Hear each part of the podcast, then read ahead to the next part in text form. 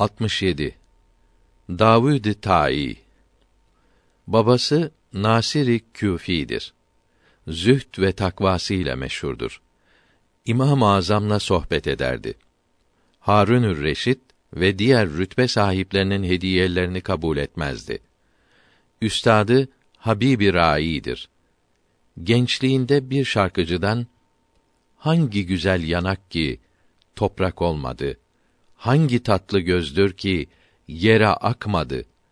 Beytini işiterek kalbine bir ateş düştü. Şaşkına döndü. Derdine deva bulmak için dolaştı. İmam-ı Azam Ebu Hanife'nin kapısına geldi. İmam bunun yüzünün renginin değiştiğini görünce sebebini sordu. Halini anlattı. Dünyadan soğudum dedi. İmamın gösterdiği yolda zühd ve takva eyledi ve imamın derslerine devam etti. Sonra Habibi Rai'den feyz alarak kemale geldi.